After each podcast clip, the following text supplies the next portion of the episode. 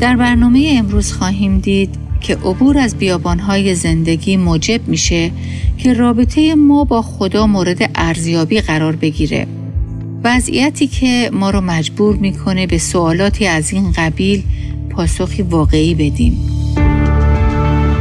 آیا ما حاضریم که توکل و اعتمادمون رو بر خدا قرار بدیم؟ حتی وقتی که حضور او رو در زندگیمون احساس نمی کنیم. وقتی نیازهامون رفت نمیشن. وقتی در شرایط کاملا غیر ممکن و محال به سر می‌بریم. و وقتی که هیچ تلاش انسانی قادر به دادن راه حل و کمک و اعانت ما نیست.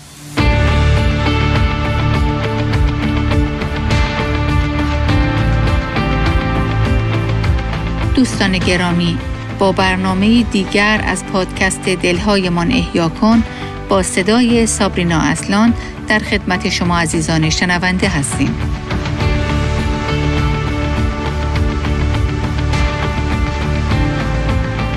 تا به حال در چند برنامه قبل ما به بعضی از خصوصیات بیابان در زندگی شخصی مسیحی پرداختیم. از شما دعوت می کنیم به ادامه سری برنامه های عبور از بیابان های زندگی توجه کنید.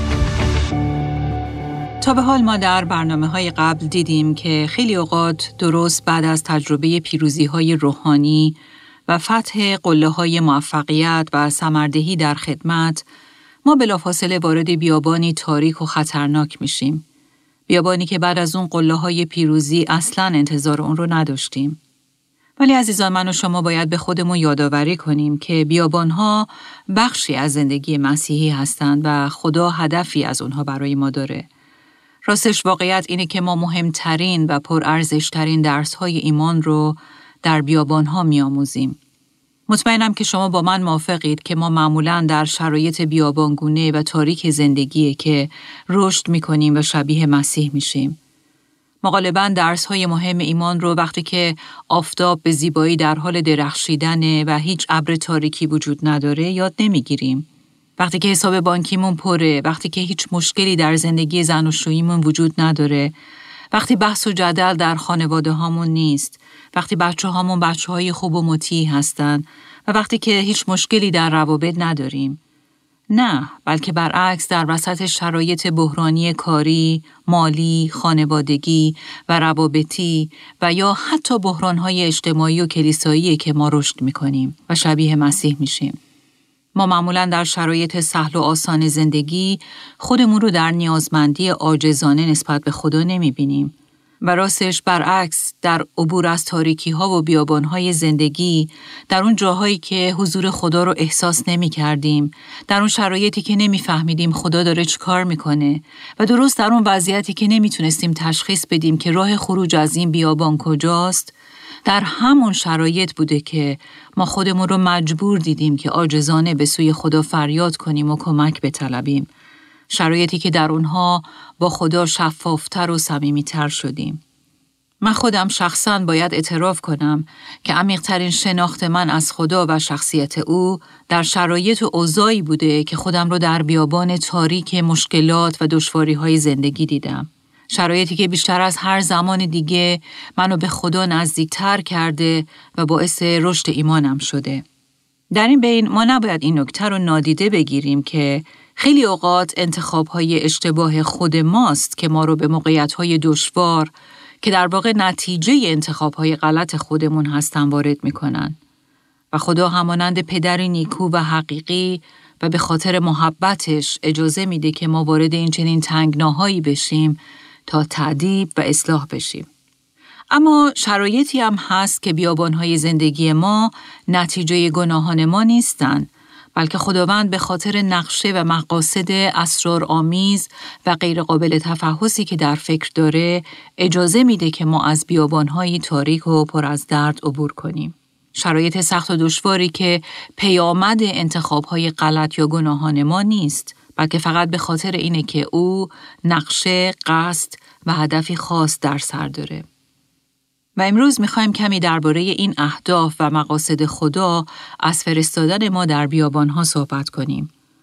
ما قبلا در انجیل مرقس فصل اول دیدیم که مسیح درست بعد از اینکه تعمید گرفت راهی بیابان شد و اگه یادتون باشه این خدا بود که او رو به بیابان هدایت کرد. بیابانی که در اون شیطان او را به مدت چهل روز به صورتی بیوقفه و بی امان مورد وسوسه قرار داد. ما دیدیم که مسیح در این بیابان گرسنه بود، در معرض حیوانات وحشی قرار داشت و تنها و منزوی بود. چه شرایط سختی و چه بسا این شرایطی که خیلی اوقات گریبانگیر من و شما هم میشه. وقتهایی که احساس می‌کنیم خدا ما رو ترک کرده و ما رو واگذاشته و این سوال مطرح میشه که چرا باید خدا منو به این چنین تجربه بیابانی بفرسته؟ در برنامه امروز با استفاده از کلام خدا به برخی از دلایلی که نشون میده چرا خدا ما رو به سوی بیابانها هدایت می‌کنه خواهیم پرداخت. اولین هدف خدا از عبور دادن ما از بیابانها امتحان کردن ماست. همه ما امتحان دادن در مدرسه و یا دانشگاه رو تجربه کردیم. مسلما امتحان دادن به خاطر اینه که مشخص بشه که آیا ما مطالب آموزش داده شده رو یاد گرفتیم یا نه. در کلام خدا در خروج فصل 15 می‌بینیم که خدا قوم اسرائیل رو پیروزمندانه با دست معجزه‌گر خودش از مصر و بندگی در اون نجات داد و دریای سرخ رو به صورتی معجزه آسا برای اونها باز کرد. در همه این اتفاقات ما به قدرت و محبت غیرقابل باور خدا در نجات عظیم و رهایی بخش قومش پی می‌بریم. ولی می‌بینیم که در ایستگاه بعدی خدا قوم خودش رو به سوی بیابان هدایت می‌کنه و این فقط یه دونه بیابان نبود. کلام خدا صحبت از سه تا بیابان مختلف می‌کنه. سه بیابان مختلفی که یکی بعد از دیگری جلوی پای قوم قرار داده شد و اونها در زمانی کوتاه یعنی فقط وقتی سه ماه از خروج اونها از مصر میگذشت به صورتی بیوقفه از بیابانی به بیابان دیگه وارد شدن. بیابانهایی خشک که در اونها با نبود آب و یا نبود غذا برخورد کردند. و در یکی از این بیابانها هم اگرچه آب پیدا کردند اما اون آب آبی تلخ و غیرقابل نوشیدن بود. و در این بین قوم خدا از خودشون واکنش نشون میدن ولی خدا در کتاب خروج فصل 15 به اونها توضیح میده که چرا اونها رو به بیابان میفرسته. در خروج 15 آیه 22 می‌خونیم که قوم اسرائیل در صحرایی به نام صحرای شور هستند. کلام خدا میگه موسی اسرائیلی ها را از دریای سرخ کوچانید و ایشان به صحرای شور رفتند. و بعد در آیه 25 ادامه میده یهوه در آنجا فریزه و قانونی برای ایشان وضع کرد و بدین گونه آنها را آزمود. توجه کنید این آیه میگه او قانون خودش رو به اونها میده و بعد اونها رو آزمود یا امتحان کرد. حالا اگه یک فصل جلوتر یعنی به فصل 16 از کتاب خروج مراجعه کنیم می‌بینیم که آیه اول میگه جماعت اسرائیل جملگی از ایلیم که یک آبادی کوچک چسبیده به صحرای اولی بود عزیمت کردند و در روز پانزدهم از ماه دوم بعد از خروجشان از مصر به صحرای سین رسیدند که میان ایلیم و سیناست.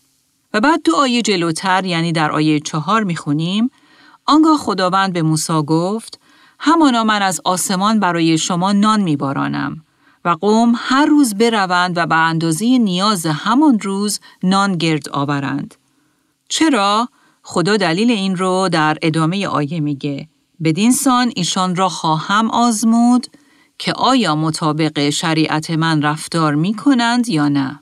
حالا اگه جلوتر بریم و به فصل 20 از کتاب خروج مراجعه کنیم می‌بینیم که اونها وارد بیابان دیگه ای یعنی بیابان سینا شدن و در اونجا موسی به اونها در آیه 20 میگه ترسید خدا آمده است تا شما را بیازماید تا ترس او را به دل داشته باشید و گناه نکنید. بنابراین ما می‌بینیم که در هر یک از این سه بیابان خدا به یک حقیقت و هدف واحد از فرستادن اونها به بیابان اشاره می‌کنه و اون اینه که آنها را بیازماید. و این به اون معنیه که چیزی رو به اونها آموخته و حالا مثل یک معلم اونها رو امتحان می‌کنه تا معلوم بشه اون درس رو یاد گرفتند یا نه. حالا بیاید به کتاب تصنیه مراجعه کنیم. در کتاب تصنیه فصل هشت می‌خونیم که سالها بعد در واقع چهل سال بعد موسی به اونها یادآوری می‌کنه که آیا به یاد دارید که وقتی در بیابان بودیم چه تجربیاتی کسب کردیم؟ او در آیه دو از تصنیه فصل هشت میگه به یاد آورید که چگونه یهوه خدایتان شما را چهل سال در بیابان رهبری کرد تا شما را خار و زبون ساخته بیازماید و آنچه در دل شماست بداند که آیا فرمانهای او را نگاه خواهید داشت یا نه. پس خدا ما رو امتحان می‌کنه تا مشخص بشه که ما آنچه رو که میبایستی بدونیم و آموخته باشیم رو واقعا می‌دونیم و یاد گرفتیم یا نه. و بعد در بیابانها و دشواری های زندگی وقتی ما تحت فشار هستیم شخصیت اصلی ما رو میشه و او به ما نشون میده که در درون و قلب ما چی میگذره. در واقع در بیابانها خدا من واقعی ما رو به ما نشون میده و در اون امتحان هاست که سطح ایمان و میزان رشد ما در ایمان آشکار میشه. در حقیقت بیابانها و دشواری های زندگی آشکار کننده چهار واقعیت هستند. اول اینکه ما در بیابانها در میابیم که در وهله اول به چه چیزی بیشتر از هر چیز دیگه عشق میورزیم. دوم اینکه ما در بیابانها می‌فهمیم که چه چیزی بالاتر از هر چیز دیگه برای ما مهم و قابل اهمیته. و سوم در بیابانها شخصیت حقیقی ما بر ما آشکار میشه و چهارم در بیابان هاست که ما می‌فهمیم که بر چه چیزی بالاتر از هر چیز اتکا، توکل و اعتماد خودمون رو قرار دادیم. پس بیابانهای زندگی به ما کمک می‌کنن تا آنچه در درون و قلب ماست رو بیاد و آشکار بشه و به این ترتیب ما آزموده میشیم. دلیل دیگه ای که خدا اجازه میده که ما در بیابان قرار داده بشیم اینه که میزان اطاعت ما از خدا آشکار بشه. در واقع خدا در بیابان اطاعت ما رو امتحان می‌کنه. خدا به فرزندان اسرائیل قوانین و میارهای خودش رو داده بود ولی او آنها را به بیابان فرستاد تا میزان اطاعت اونها از اون میارها و قوانین آشکار بشه. این امتحان نشون خواهد داد که آیا ما حاضریم اطاعت کنیم حتی اگه ندونیم که اطاعتمون چه پیامدی در بر خواهد داشت؟ در این حال این امتحان نشون خواهد داد که آیا ما حاضریم اطاعت کنیم حتی اگه قدم بعدی برای ما نامعلوم باشه؟ این امتحان دوباره نشون میده. آیا ما حاضریم که اطاعت کنیم حتی اگه آنچه خدا از ما می‌خواد بی معنی و غیر منطقی به نظر بیاد؟ و در نهایت در این بیابان هاست که معلوم میشه. آیا ما حاضریم که اطاعت کنیم حتی اگه به نظر برسه که راه و روش و میارهای خدا برای ما عمل نمی‌کنن؟ من معمولا خانم ها رو بر حسب آموزش کلام خدا به احترام گذاشتن و تشویق کردن و عشق ورزیدن به شوهرانشون تشویق می‌کنم. و در این به این خانمی به من می‌گفت باور کن همه اینها رو انجام دادم ولی هیچ چیز جواب نمیده. و اینجاست که خدا در اون بیابانی که شما رو قرار داده شما رو امتحان می‌کنه تا معلوم بشه که چقدر حاضرید که از میارهای او که به نظر می‌رسند غیر منطقی هستن اطاعت کنید. بله اطاعت در شرایطی که به نظر می‌رسه راه های خدا عمل نمی کنن، روش های او جواب نمیدن و اون نتیجه ای رو که شما به دنبال اون هستید حاصل نمی کنن. در واقع این شرایط سخت و بیابانگونه هستند که آشکار می‌کنن ما چقدر حاضریم به او و راه های او اعتماد کنیم. این بیابان ها هستند که نشون میدن آیا ما حاضریم که توکل و اعتمادمون رو بر خدا قرار بدیم حتی وقتی که حضور او رو در زندگیمون احساس نمی کنیم، وقتی نیازهامون رفت نمیشن، وقتی در شرایط کاملا غیر ممکن و محال به سر می‌بریم. و وقتی که هیچ تلاش انسانی قادر به دادن راه حل و کمک و اعانت ما نیست، وقتی که ما کارمون رو از دست میدیم و یا شوهرمون بیکار میشه، وقتی در حساب بانکیمون پولی باقی نمونده، وقتی شرایط مالیمون در وضعیت خطرناکیه وقتی نمی‌دونیم که قبض هامون رو چطور پرداخت خواهیم کرد. اینها همه بیابانهایی که ما در اونها امتحان میشیم تا مشخص بشه میزان اعتماد و اتکای ما بر خدا تا چه حده. پس یکی از اهداف خدا در بیابونها اینه که میزان اطاعت ما نسبت به او آشکار بشه. هدف دیگه که خدا از فرستادن ما به بیابانها داره اینه که او ما رو فروتن کنه. کلام خدا به این مورد دوباره در تصنیه هشت در آیه دو میگه یهوه خدایتان شما را چهل سال در بیابان رهبری کرد تا شما را خار و زبون سازد و در آیه سه میگه شما را خار و زبون ساخت و گرسنه گذاشت. بله خدا می‌خواد ما رو خار و زبون یا بهتر بگیم ما رو فروتن کنه. گاهی ما فکر می‌کنیم که ما در این شرایط سخت و دشوار هستیم چون تقصیر دیگرانه. مثلا تقصیر شوهرمونه، تقصیر پدر و مادرمونه، تقصیر بچه هامونه، تقصیر رئیسمونه. ولی عزیزان این در نهایت خداست که اجازه داده تا اون شرایط در زندگی ما پیش بیاد. چرا؟ تا ما رو فروتن کنه.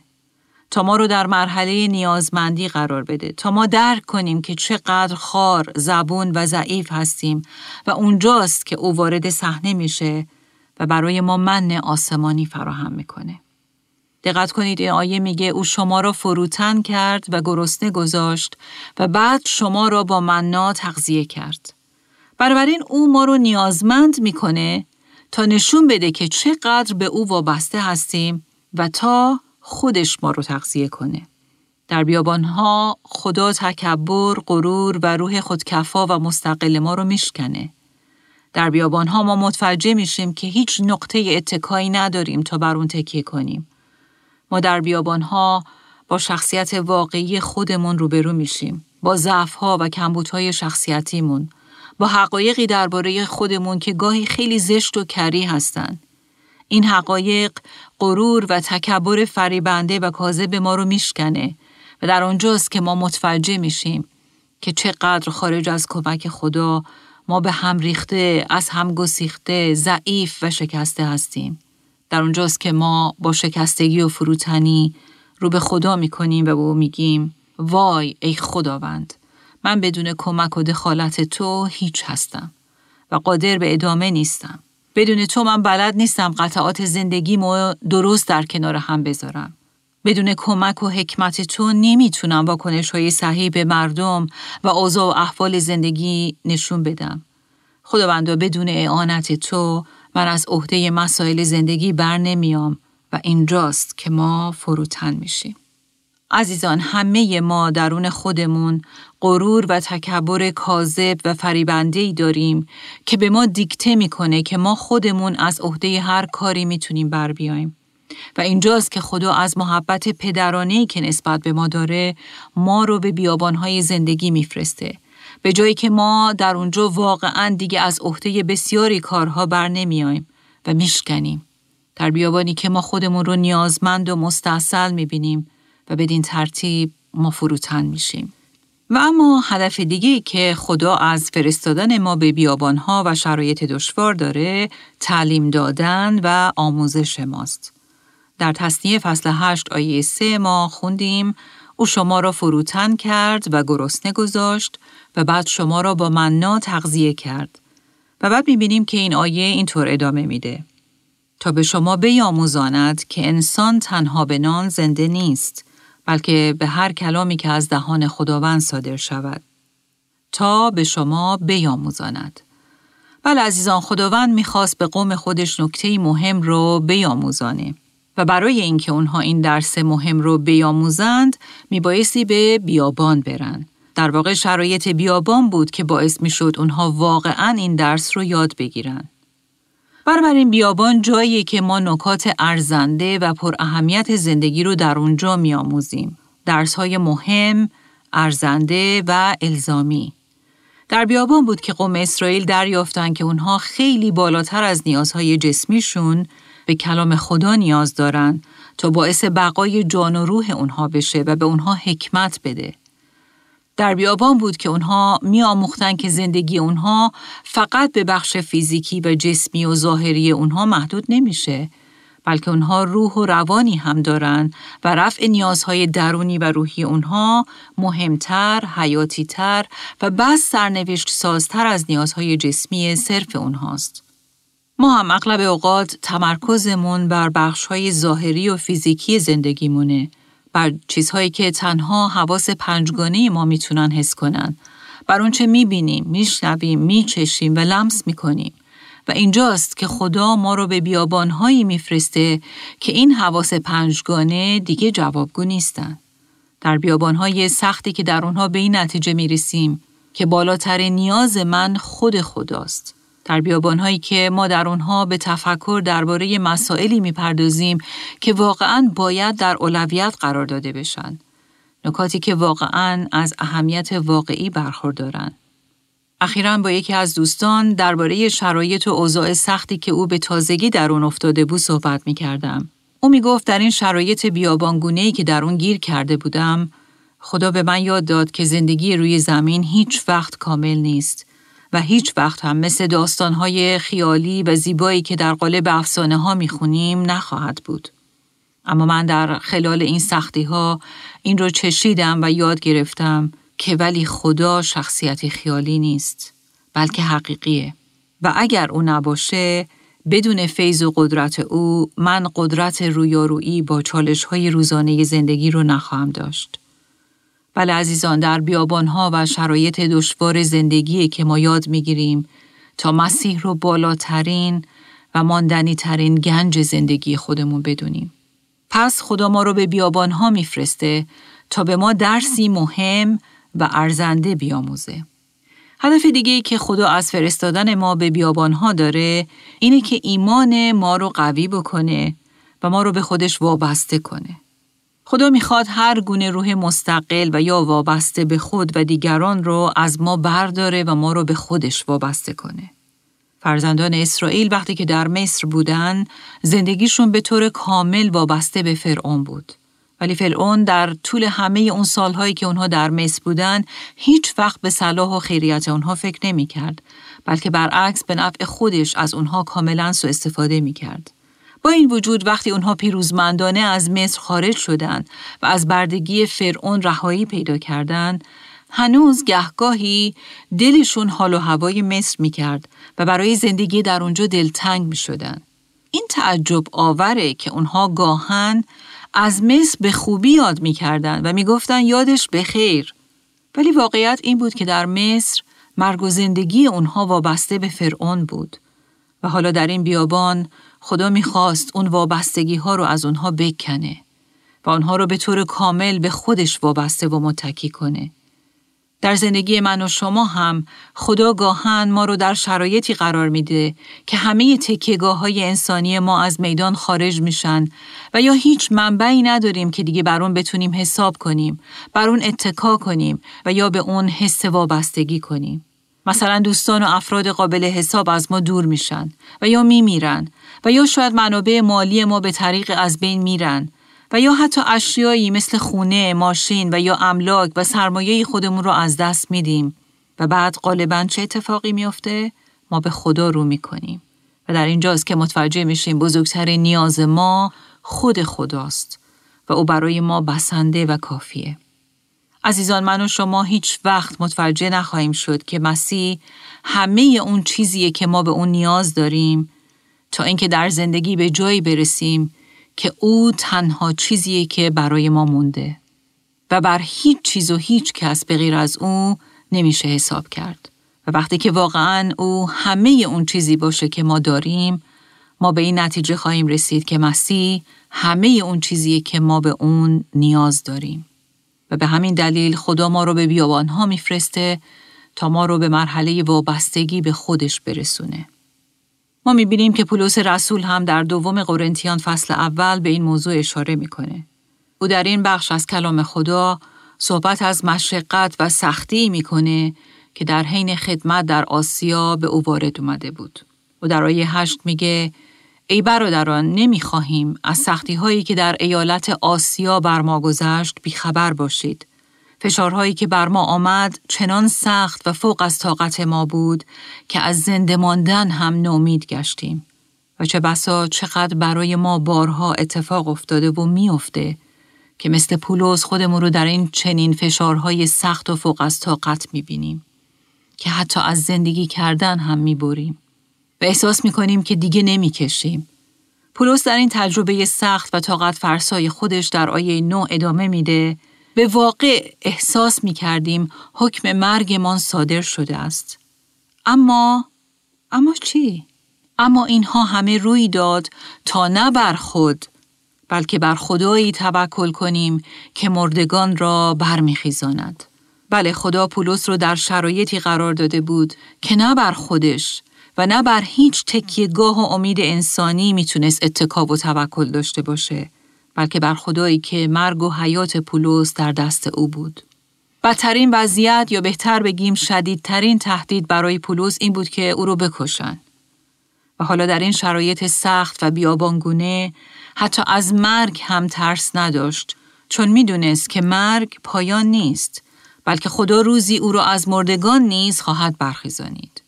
در این شرایط مسیح همه اون چیزی بود که برای پولس مونده بود و او می‌دونست که خدا او رو در این بیابان قرار داده تا همینطور که آیه نه به ما میگه نه بر خود بلکه بر خدایی توکل کنی که مردگان رو برمیخیزونه. که بعد البته در آیه ده می‌بینیم اراده خدا برای او این نبود که بمیره چون در آیه ده میگه او ما را از چنین خطر مهلکی رهانید بر اوست که ما امید بسته ایم. بنابراین عزیزان تمایل همه ما اینه که ما بر خودمون، بر مردم و یا بر اشیا و در واقع چیزهایی که می‌بینیم امید ببندیم و توکل کنیم. ولی خدا می‌خواد بر آنچه که نادیدنی تکیه کنیم و این تعریف ایمانه.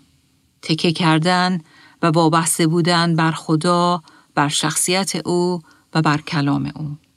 و این اون چیزیه که خدا می‌خواست به قوم اسرائیل در بیابان بیاموزه.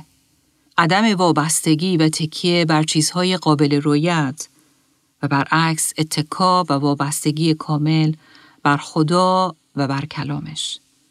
همونطور که در تصنیه فصل 8 آیه 3 موسی میگه تا شما را بیاموزاند که انسان تنها به نان زنده نیست بلکه به هر کلامی که از دهان خداوند صادر شود.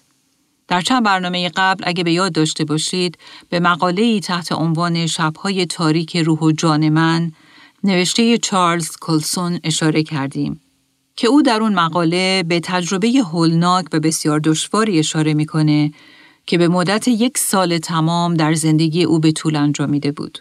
او در آخر این مقاله اضافه می‌کنه ایمان ما زمانی به قوی ترین حد خود می رسد که ما خود را فاقد هر گونه دلخوشی و دلگرمی ببینیم و در تاریکی مطلق خودمان را متروک و رها شده حس کنیم.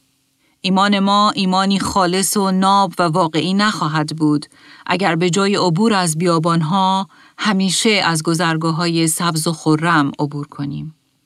بله عزیزان من و شما وقتی چند قدم جلوتر خودمون رو اصلا نمی بینیم. وقتی صدایی نمیشنویم وقتی از عواقب مسائل خبر نداریم و خودمون رو نسبت به همه چیز کور و سرگردان حس می کنیم. گویا که روح و جان ما فقط در حال تجربه شبهای تاریک و بدون صبح بیابانه همون جاست که مجبور میشیم نه با دیدار بلکه با ایمان رفتار کنیم. ایمانی که بر دیدنی ها بنا نمی‌کنه بلکه تنها بر کلام مسیح و وعده های او وارد صحنه میشه. آیه بسیار زیبایی از کتاب غزل غزل ها هست که این شرایط رو خیلی خوب تشریح می‌کنه. همونطور که می‌دونید کتاب غزل غزل ها به رابطه مسیح و ایمانداران اشاره می‌کنه. مسیح محبوبه و ایمانداران او در نقش محبوبه او. و غزل غزل ها فصل 8 آیه 5 صحبت از محبوبه ای می‌کنه که به محبوب خودش تکیه زده. ولی او در حالی که داره از صحرا میاد یعنی از بیابان به محبوب خودش تکیه زده. این آیه میگه این کیست که از بیابان برمیآید تکیه زده بر دل داده اش یا تکیه زده بر محبوبش. بله عزیزان بیابانهای زندگی ما باعث میشن که ما بر محبوب آسمانی خودمون مسیح خداوند تکیه بزنیم و تمام توکل، اتکا و وابستگی خودمون رو برو بنهیم. پس عزیزان، آیا می‌دونید که اگه در حال حاضر همین حالا در بیابان به سر می‌برید این به خاطر اینه که شما به مرحله برسید که تکیه زده بر محبوب جانتون عیسی خداوند از این بیابان بیرون بیاید؟ و روزی برسه که درباره شما هم گفته بشه. این کیست که بر محبوب خود تکیه کرده از بیابان برمیآید؟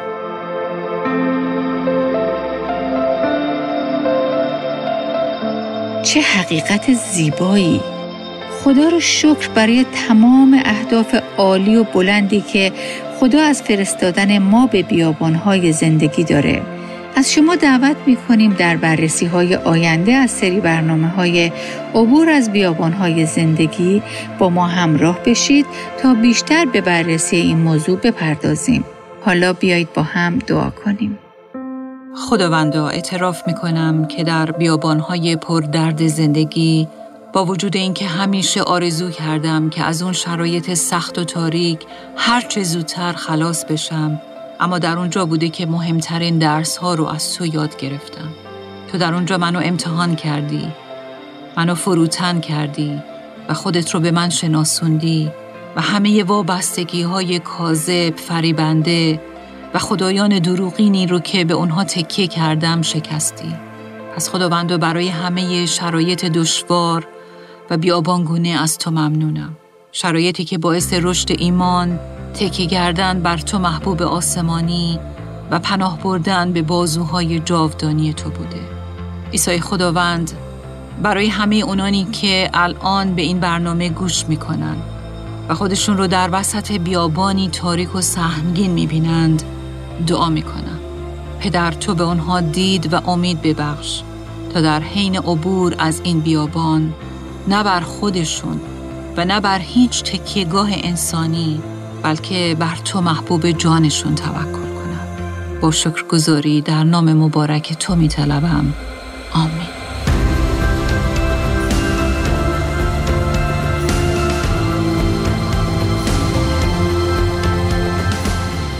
آنچه در این برنامه ها به سمع شما شنوندگان گرامی می رسد تعالیم نانسی دیماس بولگموت با صدای فارسی سابرینا اصلان است. ترجمه و تهیه این برنامه ها حاصل همکاری دو مؤسسه دلهایمان احیا کن و راستی می باشد. برای شنیدن یا بارگزاری سایر برنامه ها می توانید به تارنمای دلهایمان احیا کن مراجعه کنید.